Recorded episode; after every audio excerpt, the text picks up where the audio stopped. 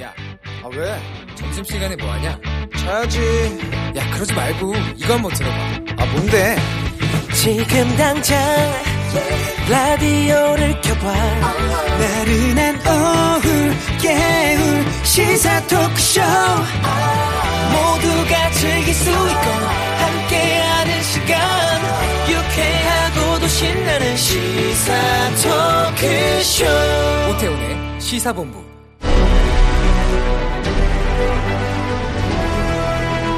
김철민의 본부 뉴스.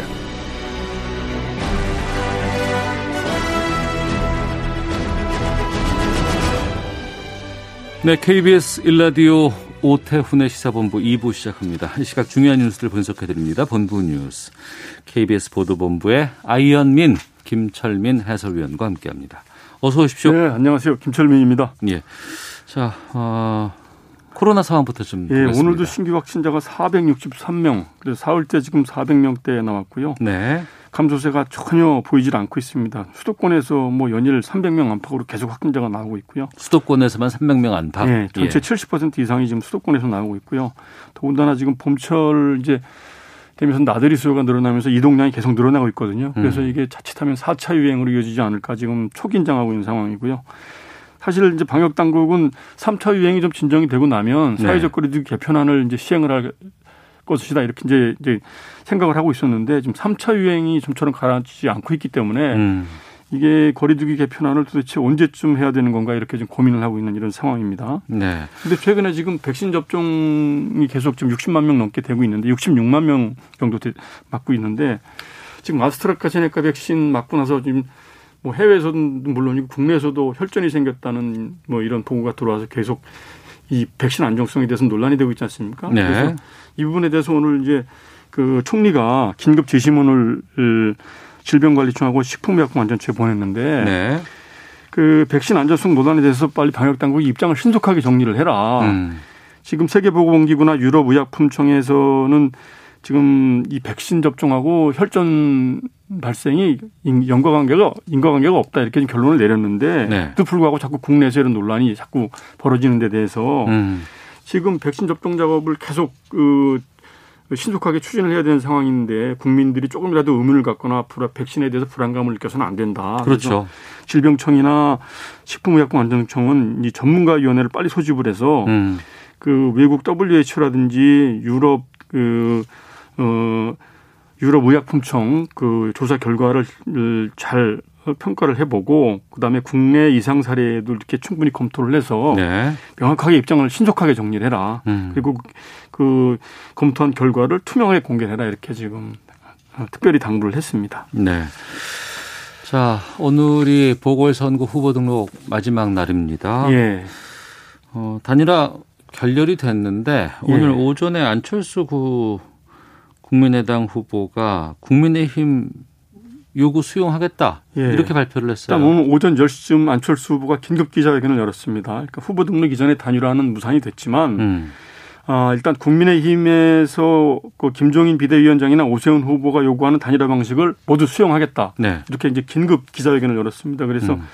당초에 이제 국민의힘이 요구한 단일화 방식이라는 것은 뭐냐면 예. 두개 여론조사 업체가 각각 그 적합도하고 경쟁력을 조사를 해서 음. 이거를 이제 합산을 하는 50대 50은 이제 합산을 하고 그다음에 이 여기에는 유선 전화 응답자를 10에서 15% 정도 포함을 시키자. 이제 이게 국민의힘 측그 제시한 안인데 네.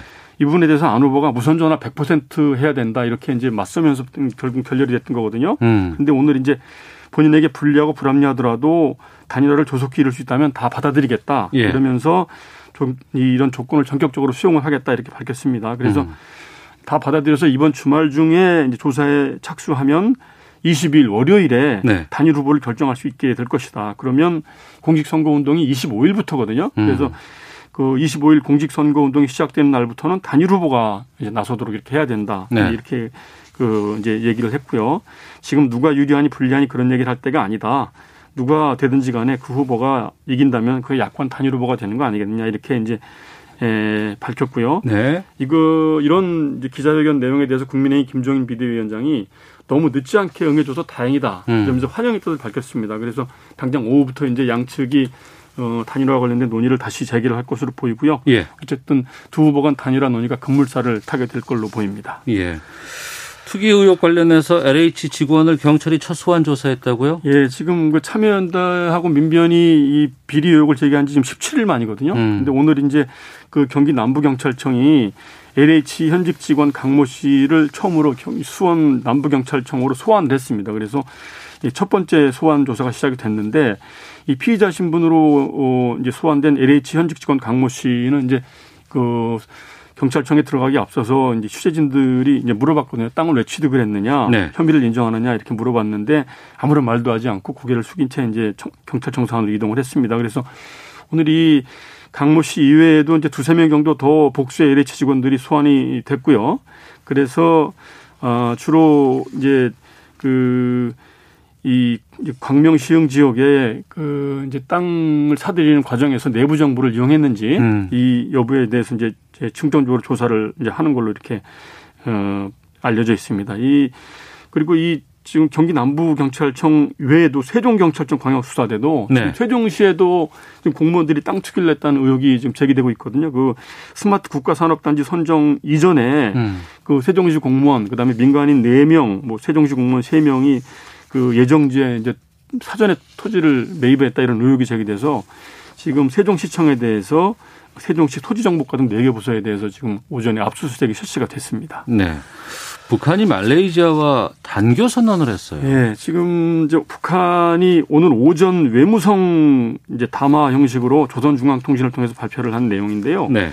뭐라고 그랬냐면 말레이시아 당국이 지난 17일에 무고한 우리 국민을 범죄자로 매도를 해서 미국에 강압적으로 신병을 인도했다. 음. 이 용납 못할 범죄 행위를 저질렀다 이러면서 어 이런 특대형 적대 행위를 감행한 말레이시아와 외교 관계를 단절한다.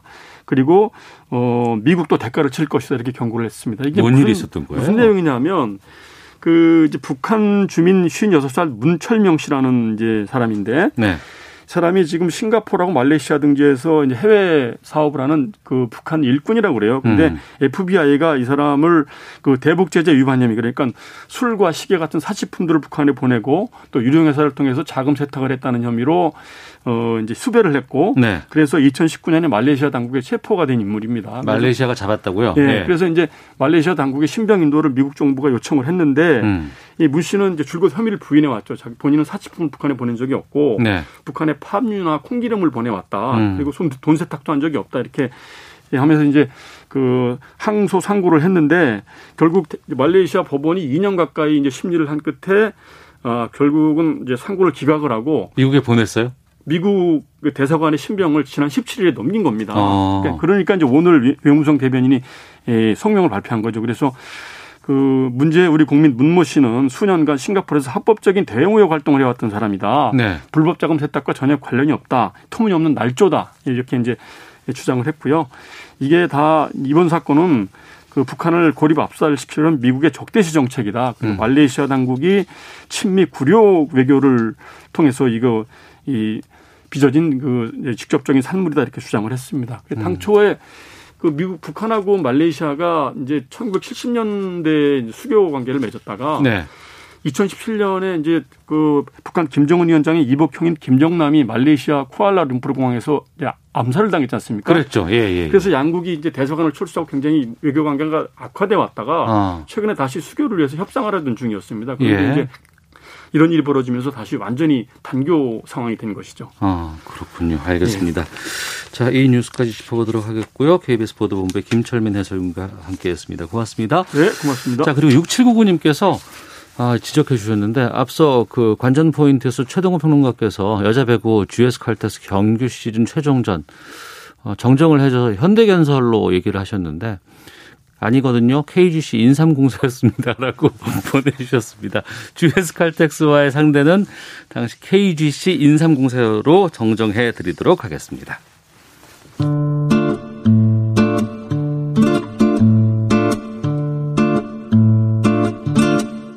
오태훈의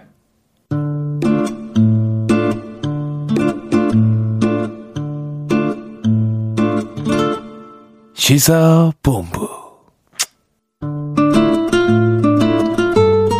네, 1시 10분 됐습니다. 청취자 여러분들의 참여 기다리고 있습니다. 샵 9730으로 의견 보내주시면 되고요. 짧은 문자 50원, 긴 문자 100원, 어플리케이션 콩은 무료입니다. 팟캐스트와 콩 KBS 홈페이지를 통해서 다시 들으실 수 있고 유튜브를 통해서도 만나실 수 있습니다. 일라디오 아니면 시사본부 검색창에 쳐보시면 영상으로도 확인하실 수 있습니다. 금요일에는 한 주간의 언론 보도를 분석하고 비평하는 시간 watchdog 감시견 시간이 있습니다. 알파고 시나씨 외신 기자 나오셨습니다. 안녕하십니까? 안녕하십니까? 예. 정상근 전 미디어오늘 기자 함께합니다. 안녕하십니까? 네, 안녕하십니까? 예. 국내 대표적인 소셜 커머스 업체 쿠팡입니다. 어, 지금 미, 국 뉴욕 증시에 상장해서 대박 났다고 하는데 네. 최근 쿠팡이 언론사들과 이른바 봉쇄 소송을 벌이고 있다고 하는데 그러니까 회사에 불리한 언론 보도가 나오면 입을 막으려고 고소 고발을 한다. 정상훈 기자 어떻게 된 얘기예요, 이게? 네, 뭐 쿠팡이 지난달에 이 물류센터 코로나19 집단 감염 그리고 산업재해 사망 같은 이 쿠팡 노동 실태를 보도해온 언론에 잇따라 거액의 손해배상 소송을 청구를 했습니다. 예. 아, 손해배상 청구를 소송을 했습니다. 어, 대전 MBC가 이 천안 쿠팡 물류센터에서 그 일하던 노동자의 사망 소식을 다뤘는데요. 네. 어, 쿠팡은 이 MBC나 대전 MBC가 아니라 그 이를 보도한 기자에게 개인에게 이제 1억 원의 소송을 걸었고요. 음.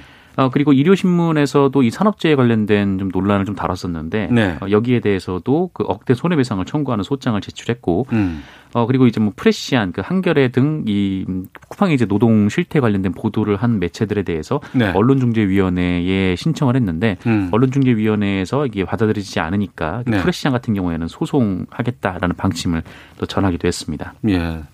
뭐 택배라든가 아니면 배달 관련돼서 여러 가지 지금 과로 사라든가 이게 아주 사회 이슈로 지금 오랫동안 지속되어 오고 있고 네네. 관련해서 쿠팡도 좀 여러 가지 문제가 좀 있었던 것이 있- 드러났었잖아요. 그렇죠. 이 열악한 노동 환경이 실제로 있었던 것으로 좀 알려지고 있고, 뭐, 음. 이 왜냐면은 그 1년 사이에 한 7명이나 되는 이 택배 관련 업, 그 노동자들이 돌아가셨으니까요. 네. 좀 이런 좀 사망 사고가 좀 잇따르고 있고, 음. 뭐, 어, 이런 이렇게 쿠팡의 좀 시스템들에 대해서도 문제점이 좀 지적이 나오고 있습니다. 그러니까 뭐 쿠팡에서 좀 정규직을 하기 위해서는 어느 정도 좀 성과가 있어야 되고 음. 이 성과를 또 맞추려다 보면은 어, 이른바 휴식 시간도 없이 좀 일을 해야 되는 그런 상황도 놓여 있었다. 좀 이런저런 보도들이 많이 나왔었고요. 네. 그게 이제 좀 문제로 좀 대기가 되기도 했었습니다. 음. 그러면 어, 한 여러 회사가 거의 일반적으로 독자들이 알만한 회사에서 어떤 문제점들이 드러난다거나 사고가 난다거나 그러면은 그걸 기사를 쓸 수 있는 거 아니에요? 네. 어. 근데 거기에 대해서 그 기사가 만약에 회사가 판단해 봤을 때 기사가 좀 잘못된 것 같다. 아니면 기사가 좀 심하게 왜곡돼 있다. 뭐 이런 것들은 뭐 중재위원회라든가 여러 가지 어, 정정 보도를 요구하는 부분들로 시작하지 않나요? 어떻게 되나요? 아, 일단 기자 상대로 기사 소송을 물론 소송 내용으로 봐야 돼요. 예. 어, 뭐 소송한다고 했는데 어떤 걸 가지고 소송하는지 모르겠지만 음. 기사 때문에 어떤 기업이 불리하다고 느끼면 기자를 소송하는 거 아니에요. 그 언론사를 소송해요. 언론사를 상대로 소송을 된다. 왜냐면 결론적으로는 거기는 데스, 데스크 에서 승인이 나와서 음. 그 기사가 나온 거 아니에요. 네네. 기자가 잘못할 수도 있는데 그 잘못을 항상 그 뭐라고 해야 되나 그 언론사가 음. 책임져야 되거든요. 네. 일단은 그, 그 부분 좀 약간 일단 이해하지 못했고요. 그리고 두 번째는 여기 지금 우리는 쿠팡을 언급하고 있지만 음. 쿠팡 아니라 예를 A 기업, B 기업, C 기업 하면 음. 다 똑같은 그림, 이 그림이 똑같이 반복돼 왔던 거 아니에요? 음. 어떻게 보세요? 어, 그니까, 뭐라고 할까, 이 쿠팡의 대응 방식이 좀 언론에 대해서 잘 알고 하는 대응 방식이다라는 생각이 좀 들었어요, 저는. 잘 알고 하는 대응 방식이다. 네, 이게 어. 뭐냐면은 일단 이 기자들을 위축시키는 방법은 이 기자 개인에게 고소를 하는 방법이 좀 회사를 상대로 고소를 하는 것보다 예. 어, 좀 더 기자 개인으로서 위축이 될 수밖에 없는 거고. 어. 어, 그리고 보통 이제 좀 조정 절차, 그러니까 언론중재위원회를 거친 이후에 그때도 이제 합의가 안 되면은 예. 어, 소송으로 넘어가게 되는데 또 어. 언론중재위원회에서 좀 어느 정도 좀 조정이 이루어지긴 하거든요. 근데 음. 이 언론중재위원회를 거치지 않고 바로 소송으로 직행한 사례들이 몇 건이 있어요. 그래서 네. 이런 것들을 보면 그러니까 언론중재위원회에서 뭐 이제 정정보도 같은 거는 잘 안 받아들여지니까 음. 그냥 바로 이제 소송으로 가서 좀 시간이나 좀 이런 비용을 아끼겠다 좀 그런 의도로 좀 이렇게 바로 소송으로 간 거 아닌가 해서 이런 행동들은 대체로 이제 언론을 잘 알고 좀 음. 이 언론 중재 과정이 또 어떻게 되는지 알고 좀 행동하는 경우라고 좀 생각이 듭니다. 이런 경우에 그럼 기자들은 이런 소송이 들어오면 어떤 느낌이 들어요?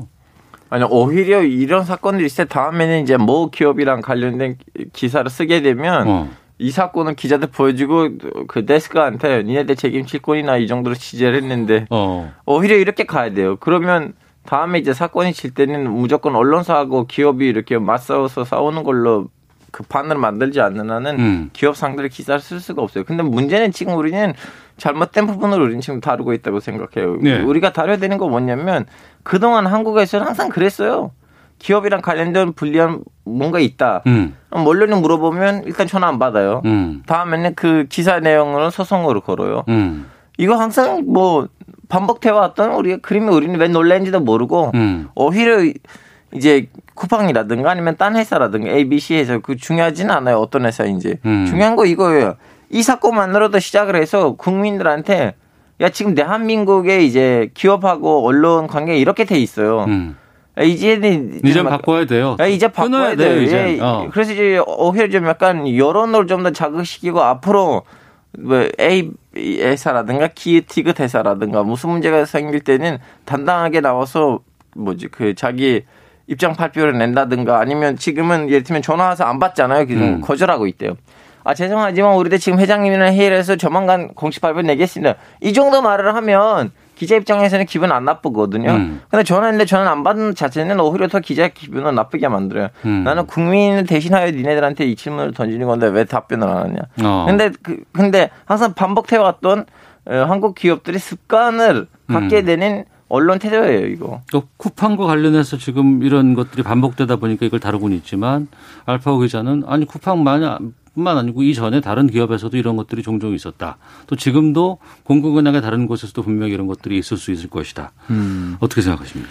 그건 맞죠. 이뭐 어, 기업을 상대로 기사를 쓰면은 이 기업이 이제 소송을 거는 경우들이 많고 음. 또 소송을 걸지 않은 경우에는 하여튼 기업에서 이제 사람들을 매체로 보내가지고 어, 굉장히 좀 오랜 시간 붙잡아두고 이제 뭐 사정도 하고 뭐도 음. 하고 이렇게 해서 기사를 또좀 광고 주면은 또 삭제해주고 뭐 이런 것들도 있을 거 네, 아니에요. 그런 식으로 우회하는 경로도 있고 하여튼 예. 뭐 그렇습니다. 근데 이게 소송으로 갈 경우에는 뭐 다소 이제 문제가 되는 게 사실 음. 이런 쿠팡 같은 그러니까 보도 같은 경우에는 이렇게 재판에서 질 가능성은 저는 거의 없다라고 보거든요. 왜냐면은 어.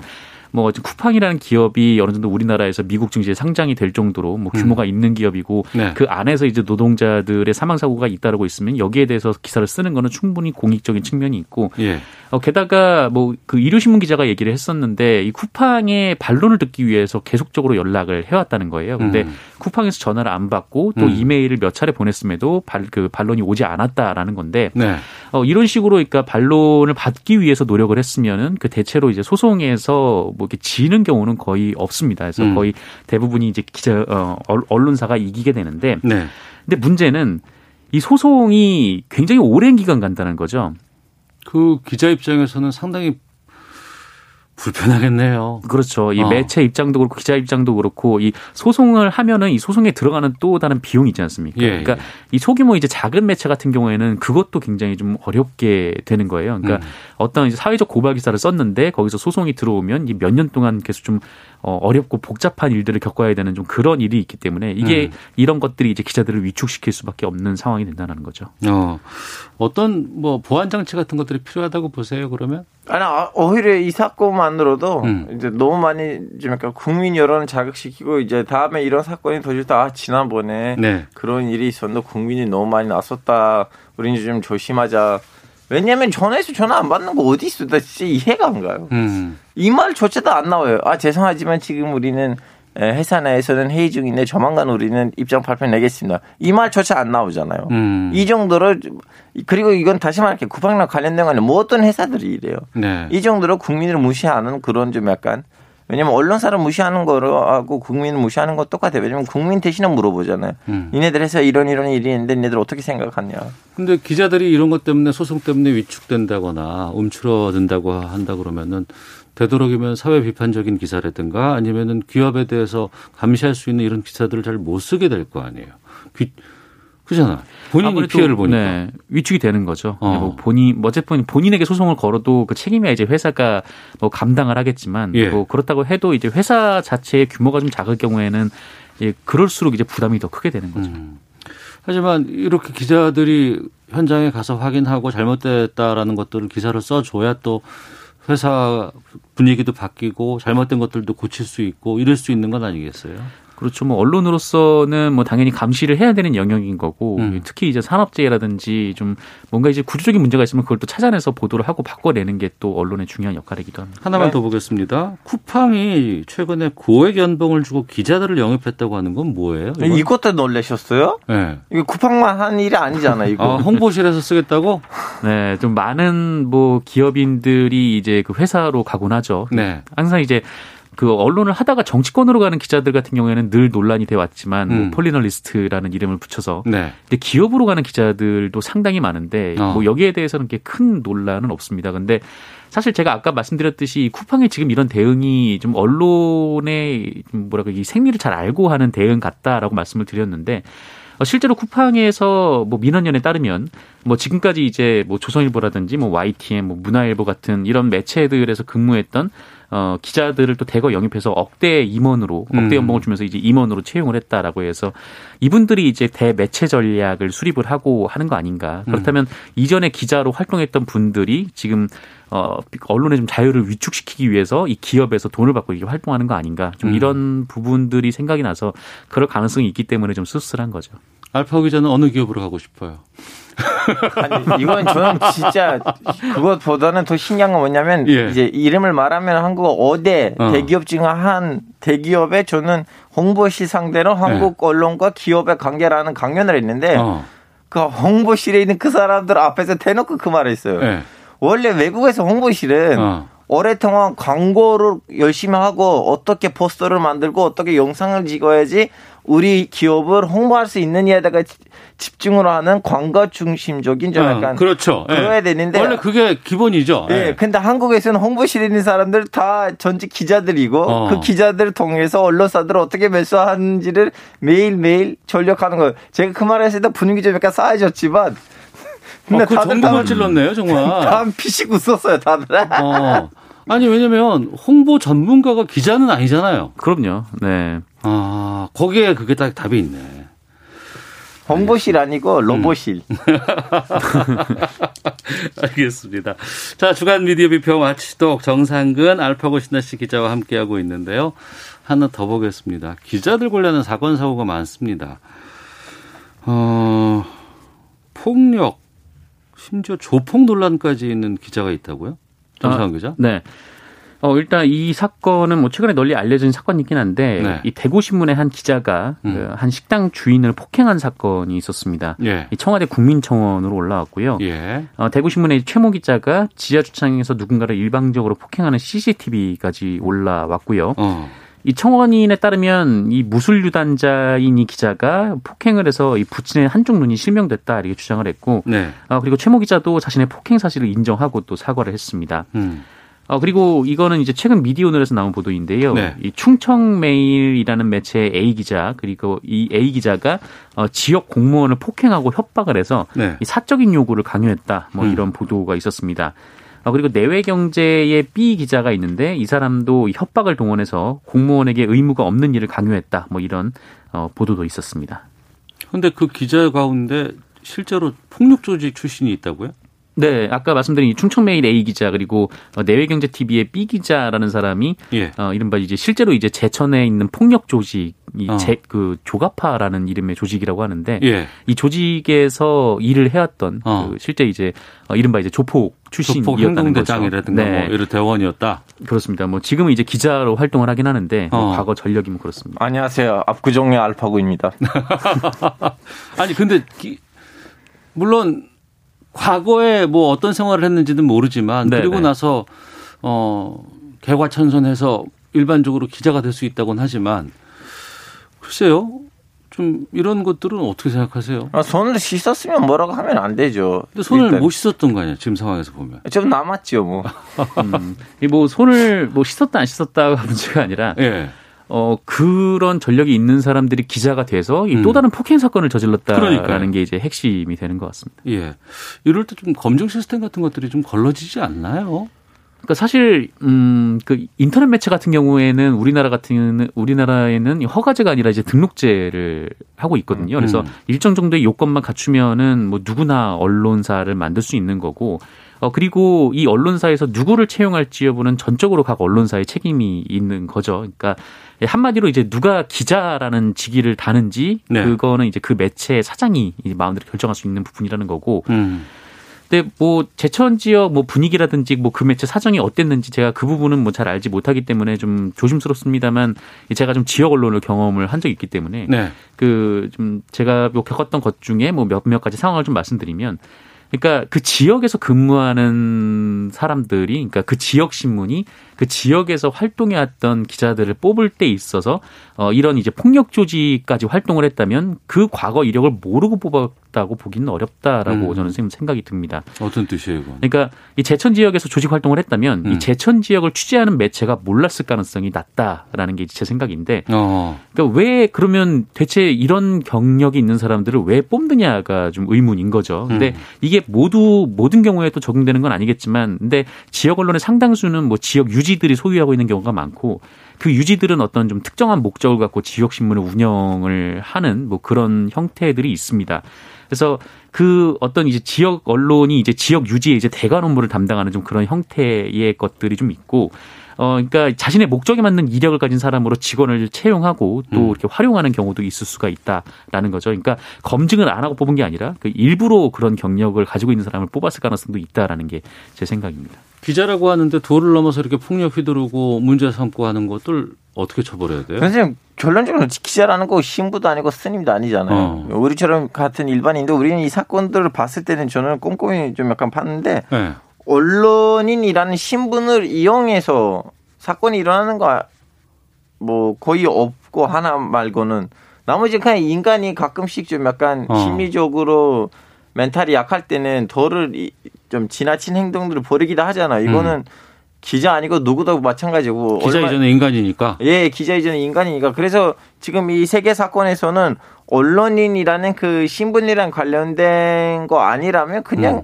인간이 가서 도를 지나치는 행동을 벌였다는 걸로 봐야 된다고. 하지만 음. 기자들은 다른 사람들 뭐 공무원이라든가 누가 뭐 누- 어떤 사람들이 그런 일을 한다 그러면 다 연관 지어서 또 기사를 쓰잖아요. 그 이 행위가 이 기자라는 직군에서 벗어나서 그냥 단순히 그 인간적인 어떤 좀 감정으로부터 비롯된 일이 아니다라고 생각을 하는 건 일단 그 피해 대상이 공무원이었고 어. 이 공무원을 뭐 기자라는 직위라는 이용해서 만나서 뭐 이렇게 폭력을 행사하면서 이 자신의 사적 요구를 들도록 했다라는 거고요. 음. 어 그리고 또이 두 기자가 이또 문제가 됐던 게 어, 이 관련해서 이제 폭행 사건에 대한 내사가 경찰에 시작이 됐는데 네. 이 경찰, 그러니까 수사를 담당하는 경찰을 어, 이른바 깎아내리는 기사들을 생산을 해내요. 아 수사하는 경찰을 음해하려는 그런 기사를 직접 쓴다고요? 네, 그렇습니다. 그러니까 이 경찰이 뭐 음주운전 사건을 뭐 무마하려 했다 뭐 이런 어. 식의 기사를 썼는데 이 기사 근거도 뭐 매우 빈약한 수준이었거든요. 그래서 음. 뭐 자신을 수사하는 경찰관에 대해서 자신이 이런 기사를 쓰는 게 어 뭐 기자라는 이제 권한을 뭐 기자라는 이제 그런 그런 것들을 좀 남용하는 형태가 아닌가라는 생각이 듭니다. 네. 기자가 많죠 우리나라에. 많죠. 예, 또 일부의 일탈이라고 볼 수도 있습니다만 그러기에는 또 기자들을 보는 우리 국민들의 시각도 예전과 달라요. 예. 너무 나빠요. 어, 서로 조심해야 되고 좀 엄격하게 또 관리가 좀 해야 될 필요가 있지 않나 생각이 듭니다. 자 여기까지 하도록 하겠습니다. 주간 미디어 비평 와치도 알파고 신하 씨 또 정상근 기자 두 분과 함께 했습니다. 두 분 오늘 말씀 고맙습니다. 예, 고맙습니다. 감사합니다.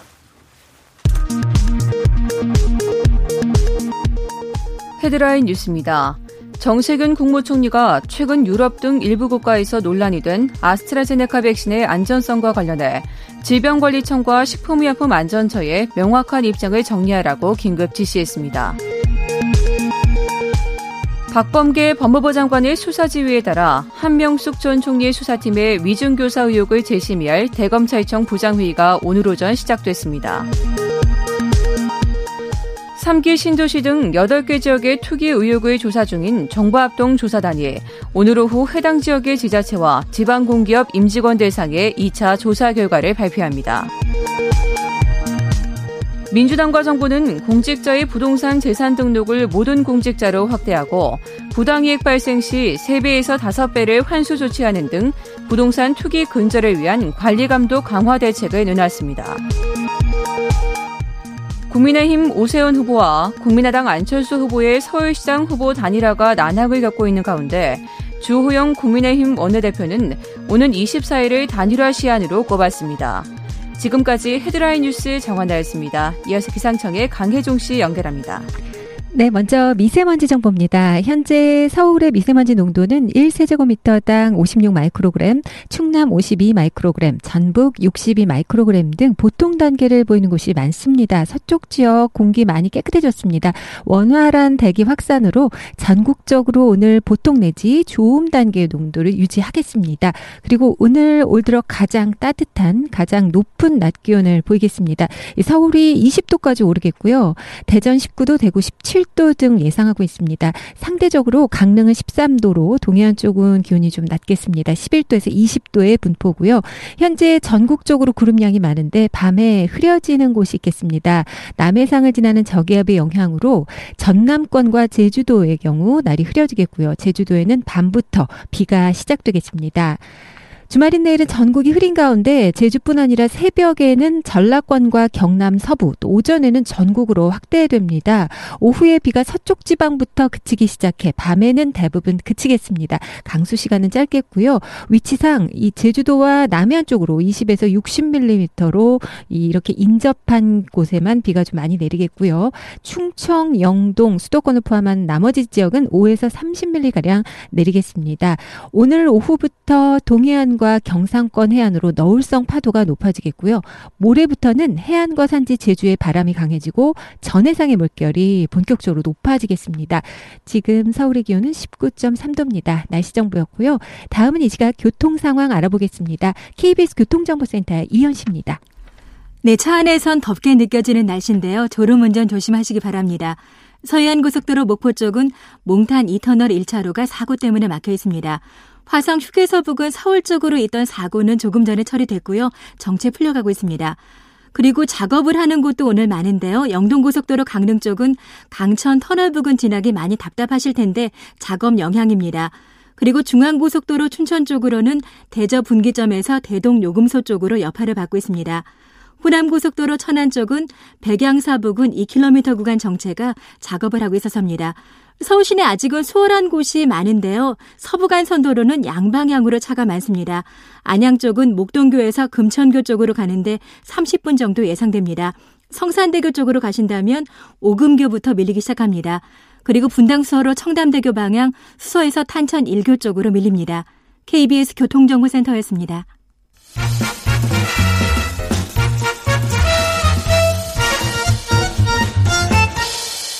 오태훈의 시사 본부. 네, 고백 주문을 걸어 너에게 주고 싶은 세 가지 Rain 빨간 운동화 Lemon Tree 어, 한 가수가 부른 노래 제목을 쭉 말씀드렸습니다. 앞서서 일부에 오신다고 말씀을 드렸더니 많은 분들께서 댓글로 환영한다, 기다리고 있다. 어, 4385님은 박혜경님 반갑습니다. 한강 걷기 운동할 때 Lemon Tree 듣다 보면 지루한지 모르고 그래서 12kg 다이어트 했어요. 항상 응원합니다. 라는 문자도 보내주셨습니다. 아, 제가 오늘 출근하면서 여의도 그 딱 지나가다 봤는데 꽃이 활짝 폈더라고요. 아, 진짜 봄이 오는구나. 근데 박혜경 씨를 모시면 진짜 봄이 온 것 같은 느낌이 들 것 같아서 오늘 오태훈의 시사본부 금요초대서 가수 박혜경 씨와 함께하겠습니다. 어서 오세요. 안녕하세요, 박혜경입니다. 어. 아이 목소리예요, 맞습니다. 너무 오래간만에 오늘 아니, 라디오 오실 때 잘 못 찾으셨다고 들었어요. 어, 네, 여의도에 KBS가 두 개 있잖아요. 별관에 있고 본관에 있죠. 어, 그런데 네. 이 내비가 왠지 옛날 건물을 가르쳐 줄 것 같은 예감이 들었는데 역시나 그래서 어. 국회의사당을 쳐서 예. 이렇게 왔어요. 그래서 오래간만에 오니까 전 구름다리가 뭔지도 이 KBS 안에 구름다리가 있잖아요. 본관과 신관을 넘어가는 그쵸? 구름다리라는 데가 근데 있어요. 작가님이 구름다리 아세요? 그런데 구름다리요? 그러니까 옛날에 매니저가 데려다 주는 음. 걸로 데리, 데리고 가면 예. 데리고 아, 가고 오늘은 그러지. 매니저랑 같이 안 오셨어요? 아 오늘은 제가 저랑 어. 저희 강아지만 왔어요. 아, 그래요? 네, 네. 근데 오다 보니까 어. 정말 아까 말씀하신처럼 예. 벚꽃도 피고 아 여의도에 예전에 벚꽃 구경하러 왔었던 생각도 나고 어. 와 그래 옛날에는 정말 아침에 일어나서 라디오 옛날에는 라디오 세상이었잖아요. 그렇죠. 예. 가수들은 무조건 라디오만 예, 예. 라디오 다녔던 그 추억이 막 새록새록 생각나서 어. 좋더라고요. 아. 어, 나 진짜 너무 오래간만에 왔다. 근데 갑자기 연락이 작가님이 오셔서 어. 아, 뜬금포 라디오에서 그것도 시사 프로에서 웬일이래? 왔는데 또 오니까 예. 반갑고 좋네요. 이렇게 저도 반갑고 음성으로라도? 인사하지만 예, 예. 너무 소식을 모르고 있다가 갑자기 아. 이렇게 반갑잖아요. 예, 유튜브로도 지금 중계 되고 있으니까요. 아, 그렇구나. 예, 네. 한번 손 흐려주셔도. 좋을 것 같습니다. 요즘 어떻게 지내고 계세요? 요즘요, 저, 어, 거의 직업이 없는 것처럼 코로나 때문에 지내고 음. 있잖아요. 노래 부를 일이 별로 없어서. 노래 부를 일이 정말 없군요. 이제나 저제나 다음 달에 괜찮을까? 네. 그 다음 달에 괜찮을까? 음. 그 다음 달에는 뭐 공연할 수 있을까? 뭐 음. 행사가 좀 있을까? 뭐 이렇게 있다가 거의 뭐 무직 상태로 지내다가 아, 이렇게 가만히 있으면 안 되겠다. 음. 그래서 뭐 요즘에 그 꽃차? 네. 꽃차 배우러 봉화 춘향이라는 지방까지 일주일에 두 번씩 아, 시외버스 타고 다니고 있어요. 꽃차를 배운다는 게 무슨 뜻이에요? 그 꽃으로 차를 만드는 거예요. 핸드메이드로. 아, 예, 예, 예, 예. 그 꽃차 만들어서 어. 먹고 나눠주는 즐거움 어. 뭐 그런 거 하고 있고요. 예. 그리고 운동하고 있고 어. 요 요즘에 골프? 예. 골프 빠져가지고 열심히 하고 있어서 오늘 아침에도 여기 라디오 오기 전에 예. 약간 엘보 같은 팔꿈치, 저- 팔꿈치가 아파. 얼마나 운동을 열심히 했는지 팔꿈치가 아파서 침 어. 맞고 왔어요.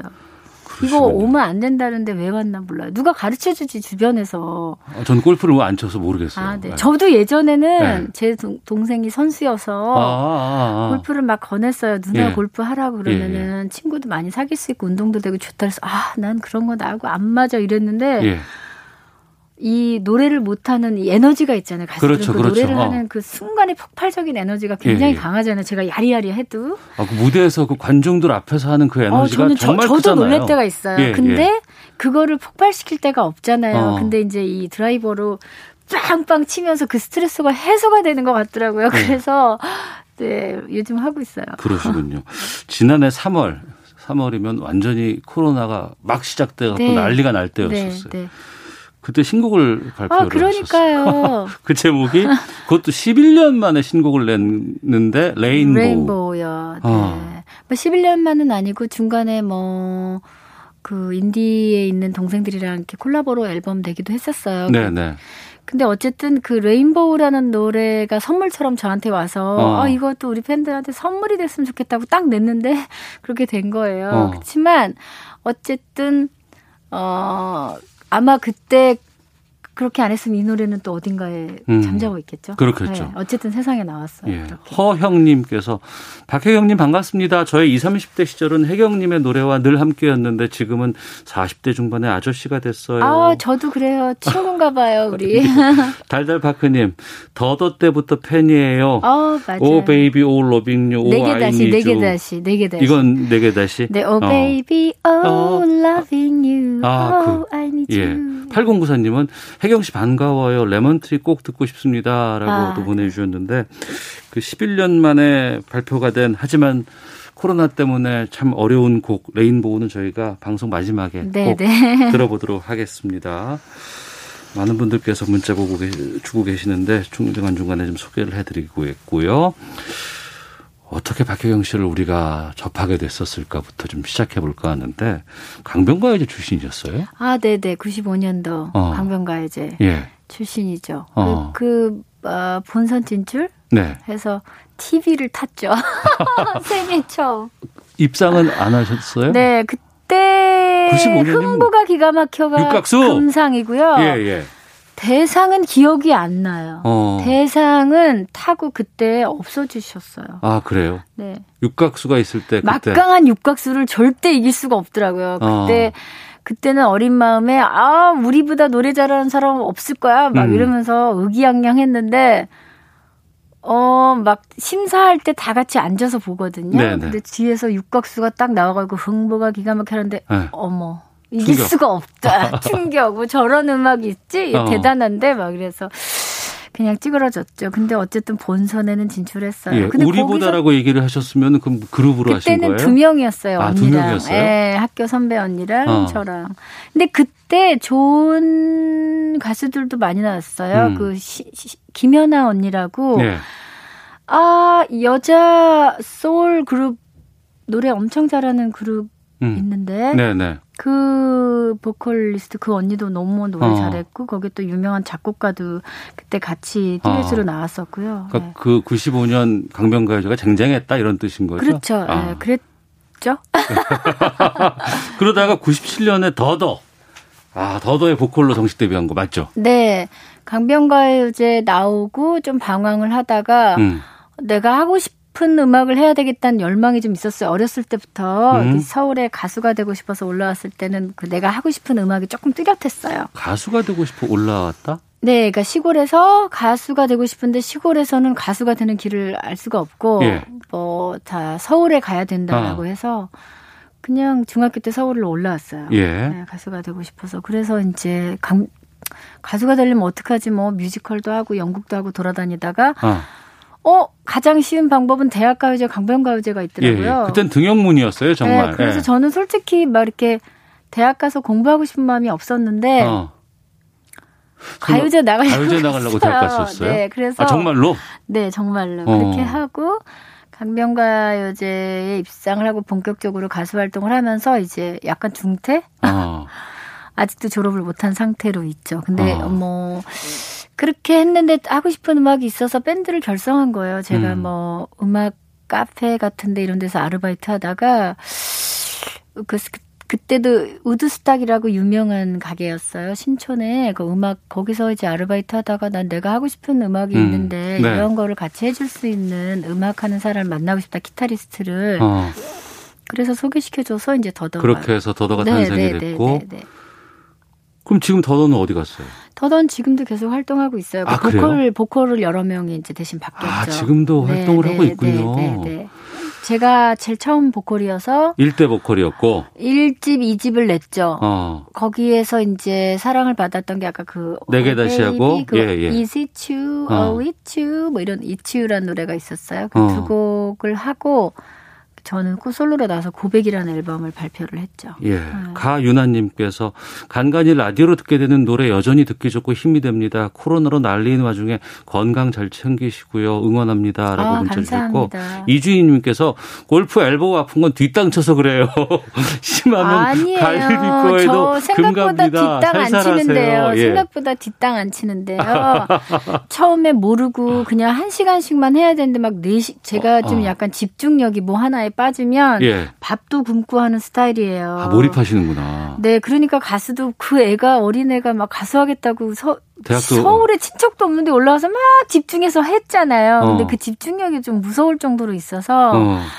그냥 다섯 시간씩 여섯 시간씩 막 해버린 거예요. 음. 그러니까 엘보라기보다 근육에 무리가 온 거죠. 근데 엘보는 치료가 안 됐는데 엘보가 약간 있지만 어쨌든 지금은 근육이에요. 근육이 알겠습니다. 파열된 거예요. 저 뒷땅 안 치고요. 골프 예. 잘 쳐요. 골프 얘기는 여기까지.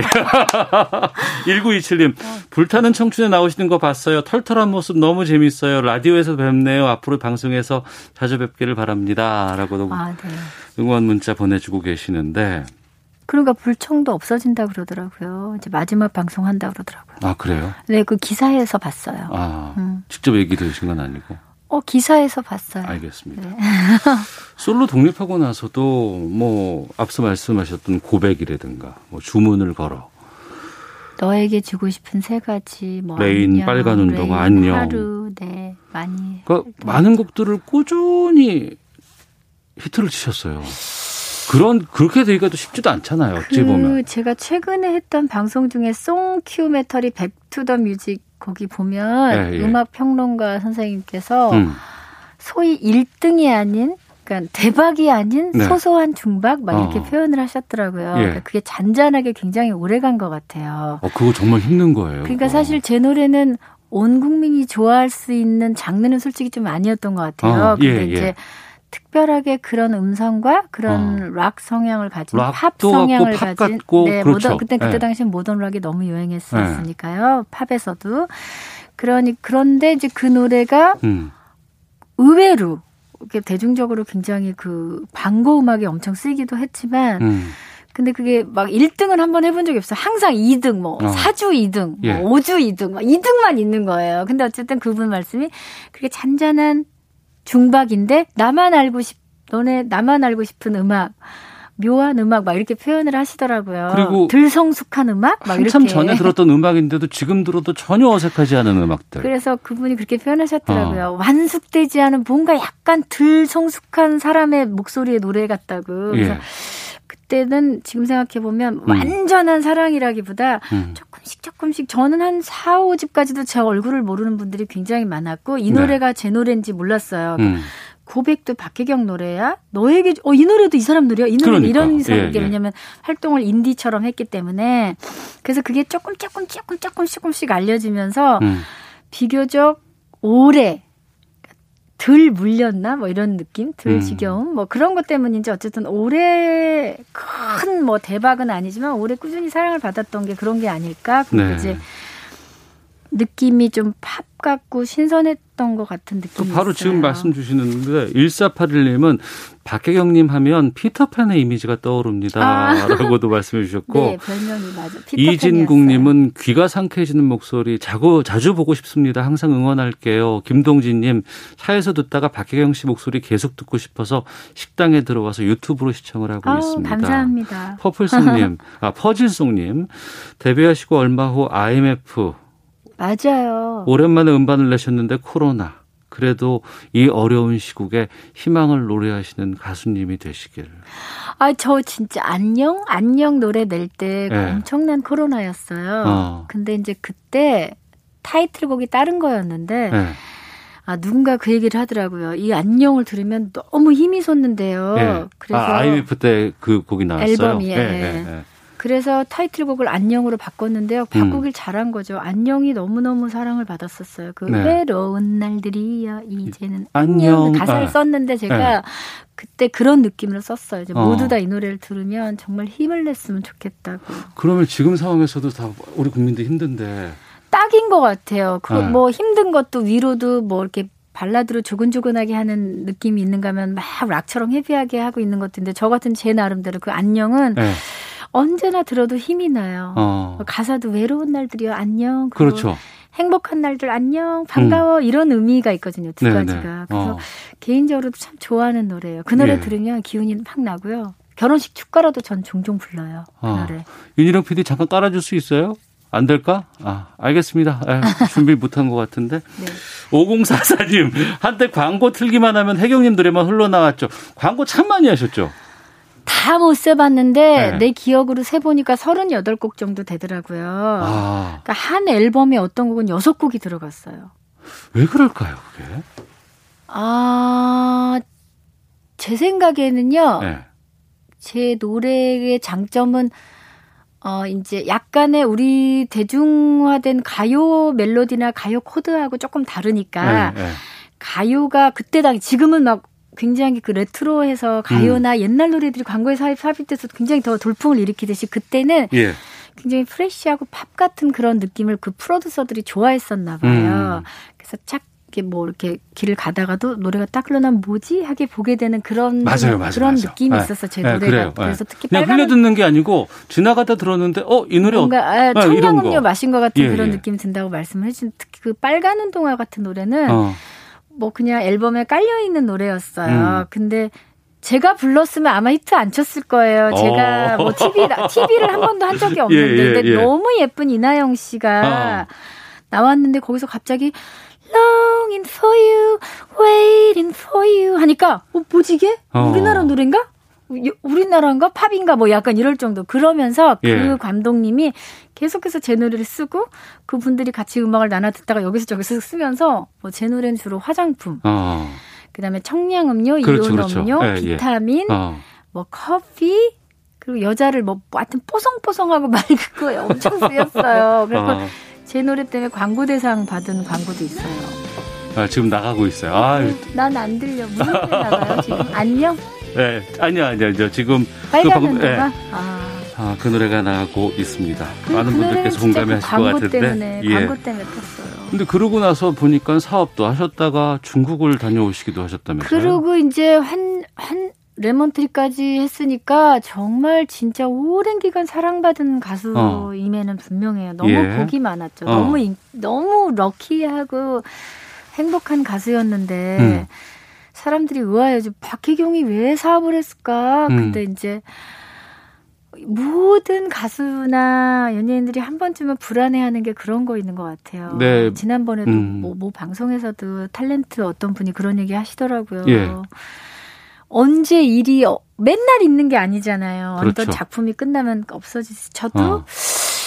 어, 제가 그때는 가장이었고 이제 네. 저 동생들도 다 성인이 된 후에는 아 내가 나중에 만약에 노래를 못 부르게 됐을 때 나는 어떻게 해야 되지? 어, 어, 뭐 이런 불안감에 그래서. 고정적으로 어떤 이런 게 있었으면 좋겠다는 어. 생각에 부가세가 뭔지도 모르는 부가세를 내, 뭐 100원을 사면 110원을 내라길래 어 내가 100원 주고 사는데 왜 10원을 더 가져가요? 막 예, 예. 이런 어. 이런 사람이 예, 예. 지금 구름다리도 모르고 맨날 음. 그런 사람이 무슨 사업을 한다고 사업을 했어요. 어. 근데 잘 됐는데 이제 그거를 넘기는 이제 과정에서 아이고. 어, 그러니까 잘 몰라서 그렇죠. 예. 잘 철저하게 준비하고 하도 좀 쉽지 않은 건데. 네, 사회에 이렇게 똘똘한 어. 분한테 이용을 당했다고 해야 되나? 아, 그러셨구나. 근데 어쨌든 그 또 또 그 의협심이 있어서 좀 어. 사회에 살아가는 그 방법을 알았더라면 음. 내가 좀 억울해도 타협을 봐서 그걸 빨리 끝내고 노래를 했으면 좋았을 텐데 음. 의협심 강하고 막 정의로운 사람 아니야 내가 확실해 막 이러고 이제 부러질 것 같은 막 이거 끝까지 내가 억울하지 않, 억울하다는 걸 밝혀낼 거야 해서 그 기간이 너무 길었던 거죠. 아. 그러니까 지금은 지혜로워서 옛날에는 내가 멘토나 누가 있었으면 그렇게 않고 되게 들등실하고 스스로 해결하기 선해- 위해서 항상 노력하셨던 분 같아요. 네. 그래서 그게 조금 인생에서는 좀 더 강해서 부러진 그런 음. 것 같은 느낌이 들어요. 예, 김혜경 씨가 혜경 씨 보러 유튜브 들어왔어요. 너무 반갑습니다.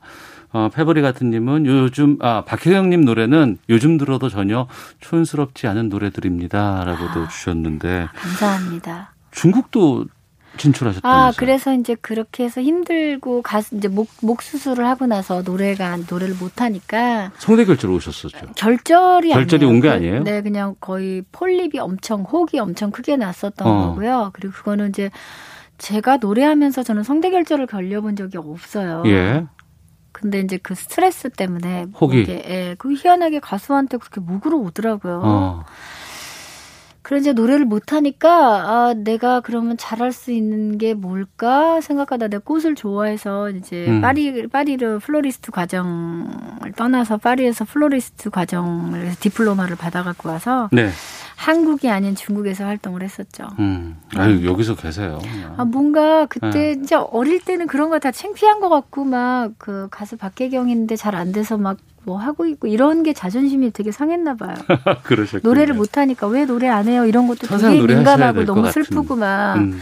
그 지금도 친구들 좀 힘드실 것 것도 같아. 싫고. 그래서. 지금은 너무 좋아요. 아, 코로나 때문에 노래를 못 하시는 거서. 아 그런 날도 때문에. 있고, 예. 네, 또 좋은 날도 있겠죠. 어. 음, 노래 못하는 건 좀 가슴이 아프지만 뭐 어떻게 저만 그런 게 아니잖아요. 모두 음. 그렇잖아요. 기다려야죠. 1452님께서 90년대 말 형들 따라 밤낚시 갔다가 추워서 차에서 라디오 들으면서 있는데 그때 고백이 나왔습니다. 아. 너무 좋아서 처음으로 음번이란 걸 사봤어요. 음반? 음반. 음반 5,500원 주고 아. 고백이 들어있는 박혜경 씨 앨범 주문을 걸어로 그 앨범의 명곡이죠. 아, 라고도 네, 네. 많은 분들께서 혜경 씨의 노래를 듣고 지내셨고 또 계속해서 듣고 싶어 하시는 것 같은데 시간이 벌써 다 됐어요. 그러니까요. 이거 30분이 금방 가요. 수다 떨다. 저도 수다를 좋아해 갖고요. 예, 예. 어, 저도 너무 시간이 아까운데 그래도 앞서 말씀드렸던 그 레인보우를 저희가 들어보면서 맞춰야 될것 어, 같거든요. 네, 레인보우는 정말 희망이 됐으면 좋겠어요, 여러분들. 청취자께 마지막 인사하고 계획 좀 말씀해 주신다면. 아, 여러분, 우리 다 같이 금방 지나가니까 이겨내요. 힘내시고요. 사랑합니다. 감사합니다. 또 만나요. 네, 고맙습니다. 자, 시사본부 금요초대서 아, 레인보우로 활동 중인 가수 박혜경 씨와 함께했습니다. 지금 곡이 나가고 있죠. 건강하시고요. 또 뵙겠습니다. 감사합니다. 예, 시사본부도 인사드리겠습니다. 안녕히 계십시오. 웃어버리곤 해